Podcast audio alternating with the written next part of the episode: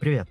Это подкаст «Бизнес на завтрак». Меня зовут Иван Бабайлов, я предприниматель, интернет-маркетолог и эксперт по маркетплейсам. Еще в седьмом классе школы я запустил свой первый интернет-проект и привлек инвестиции от частного инвестора. В этом подкасте я рассказываю про мышление, про маркетинг, про бизнес на маркетплейсах и делюсь своим 14-летним опытом ведения бизнеса в интернете и в современной России. Выпуски подкаста каждую неделю. Как вы знаете, я много исследую зарубежный опыт, часто прохожу обучение, слежу за тенденциями. Хочу поделиться с вами тремя лучшими HR-практиками, которые используют компании из Штатов. Знаете, мы с командой часто общаемся с собственниками компаний из России и СНГ на консультациях или при построении отделов их компаниях, и очень часто видим такую ситуацию, в которой руководители ставят ключевым моментом мотивации уровень заработной платы. То есть они считают, что только от уровня зарплаты зависит, будет работать тот или иной сотрудник или нет. Это не везде так, но в подавляющем большинстве ситуация такова. В Штатах же система мотивации выглядит иначе и строится на совершенно других базовых принципах, которые позволяют раскрывать потенциал каждого сотрудника и позволяют компании зарабатывать больше в пересчете на каждого члена команды. Почему же американская система мотивации позволяет компаниям развиваться быстрее, чем наша привычная система «я начальник, а ты дурак»? Все просто. Успехи американской модели мотивации объясняются ориентацией американцев на личный успех и достижение высокого уровня жизни и заработка. Итак, давайте попытаемся понять, из чего состоит система мотивации американских компаний и как вы сможете применить эти знания в своей компании.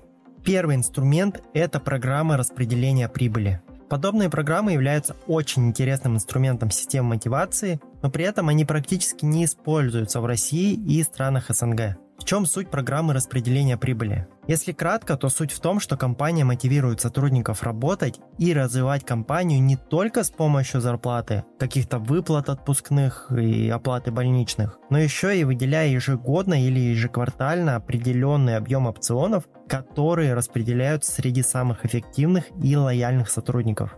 Внедрение данного инструмента позволяет сотруднику ощущать себя не просто дойной коровой, которую подоят и заменят другой коровой, а совладельцем компании. Понимаете, в чем суть? Человек начинает воспринимать себя как владельца бизнеса, что, как правило, сказывается на его вовлеченности в деятельность компании. Это сказывается на генерации и внедрении новых идей и, очевидно, сказывается на выручке компании.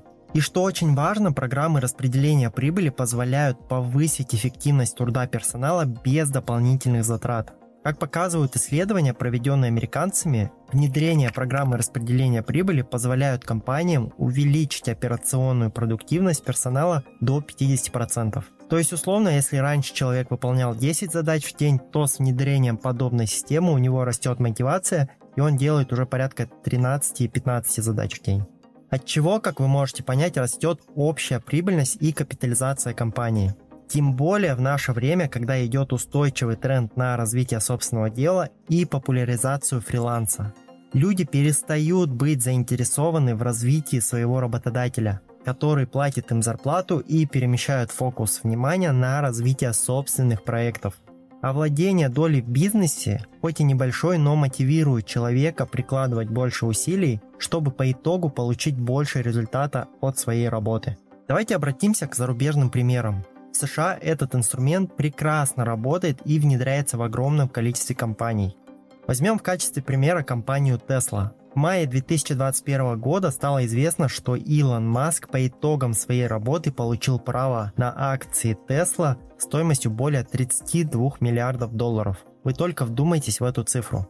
Это вознаграждение он получил за достижение целевых показателей, которые установил совет директоров корпорации несколько лет назад. Благодаря этим опционам Илон теперь имеет возможность приобрести акции компании за 10% от их текущей рыночной стоимости. Да, вы можете сказать, что это Илон Маск, это Тесла, это его компания, но на самом деле не все так просто. Этот инструмент работает не только в Тесле. Сотни тысяч американских компаний работают по похожей методике и постоянно растут в своих показателях, так как их сотрудники заинтересованы в успехе бизнеса точно так же, как и акционеры этих организаций. Второй инструмент – это проектная или почасовая занятость.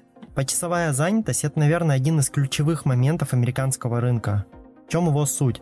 Компания платит сотруднику только за те часы, которые человек потратил на выполнение задачи и не оплачивает ни минуты больше. То есть бизнес изначально при построении продуктовой линейки и в расчетах финансовой модели закладывает количество часов, которое необходимо будет потратить внутреннему персоналу и получает сумму, которую выделяет на выплаты сотрудникам. В американских компаний в подавляющем большинстве нет постоянных затрат в виде окладной части зарплаты. Есть только переменные расходы в виде проектной или почасовой оплаты. В США даже есть закон о минимальной заработной плате, которым работодатели обязаны руководствоваться и который устанавливает минимальную зарплату в США в размере 7 долларов 25 центов.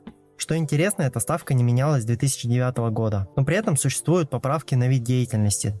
Так минимальная ставка для персонала, который получает в ходе своей работы чаевые, составляет уже 2 доллара и 13 центов. Также есть зависимость размера минимальной оплаты труда от штата.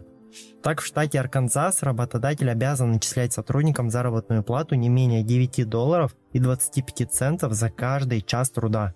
А лидером среди всех штатов является штат Колумбия с минимальной ставкой в 14 долларов в час. И на самом деле такая система оплаты труда является более оптимальной. Как вы думаете, почему? Какие выгоды от ее внедрения вы видите? Я же считаю, что минимизация постоянных затрат за счет проектной работы – это прямой путь к повышению эффективности бизнеса и росту маржинальности. Объясню свою позицию. Когда мы перестаем платить сотрудникам оклад и переводим их, например, на проектную занятость, то мы снимаем с себя постоянную нагрузку выплаты фото, или как его называют, фонда оплаты труда. То есть работа и заказы есть, мы платим проектные зарплаты и работаем. Заказов нет, нет и расходов на выплаты персоналу. Ведь очень логично. Спрашивается, почему компания должна платить сотрудникам тогда, когда количество клиентов снижается. Вы можете сказать, чтобы удерживать квалифицированный персонал на своих позициях. Ведь если людям не платить, то они быстро разбегутся. Но, как показывает практика последних лет, уровень текучки в бизнесе с каждым годом растет. Уже ни у кого нет гарантии, что человек, в которого вы вкладывались несколько лет, не возьмет и не уйдет к вашему конкуренту, который предложит больше. У вас нет гарантии, что он вообще не откроет свою компанию и не станет вашим прямым конкурентом. Это реалии нашего рынка, я считаю, что пора менять систему мотивации и систему оплаты труда. Подобные системы оплаты труда мы внедряем у наших клиентов при построении у них удаленных отделов маркетинга. А также аналогичная система работает и в нашей компании. Все сотрудники у нас работают на проектной основе и привлекаются исключительно под имеющиеся задачи. Такая система хорошо справляется с кризисными ситуациями, которые, как мы знаем, появляются в мире с завидным постоянством. Это значит, что так как мы практически не имеем постоянных затрат, то подстраиваться под все турбулентные ситуации нам гораздо проще, нежели чем компаниям с раздутым штатом, сидящим на окладах. Третий инструмент – это материальная и нематериальная мотивация. Это третий инструмент системы мотивации, популярный в Штатах. В чем его суть? Как мы знаем, в США система мотивации строится во многом вокруг личности сотрудника. Поэтому компании ищут нестандартные методы стимулирования персонала и предлагают своим работникам такие опции, как обширная медицинская страховка, оплачиваемые работодателем курсы повышения квалификации, бесплатные обеды, корпоративные праздники, совместные поездки и многое другое. Например, в компаниях IBM и AT&T существуют семейные программы. Что это означает? В этих компаниях средний возраст сотрудников составляет до 40 лет. И очевидно, что большая часть персонала является семейными людьми, у которых есть дети и домашние задачи. И в целях повышения эффективности их работы компания берет на себя решение части их домашних задач, таких как подбор няни или других помощников по дому. Организуют какие-то корпоративные ясли и детские сады устраивает часто семейные праздники и многое другое. И таким образом она решает несколько ключевых задач. То есть, во-первых, они дают сотрудникам яркую причину работать в компании, которая за свой счет решает часть их жизненных проблем. И второй момент, который решает компания, это повышает эффективность персонала с помощью того, что сотрудникам больше не нужно в рабочее время решать какие-то домашние задачи, и у них всегда есть энергия заниматься своими непосредственными задачами.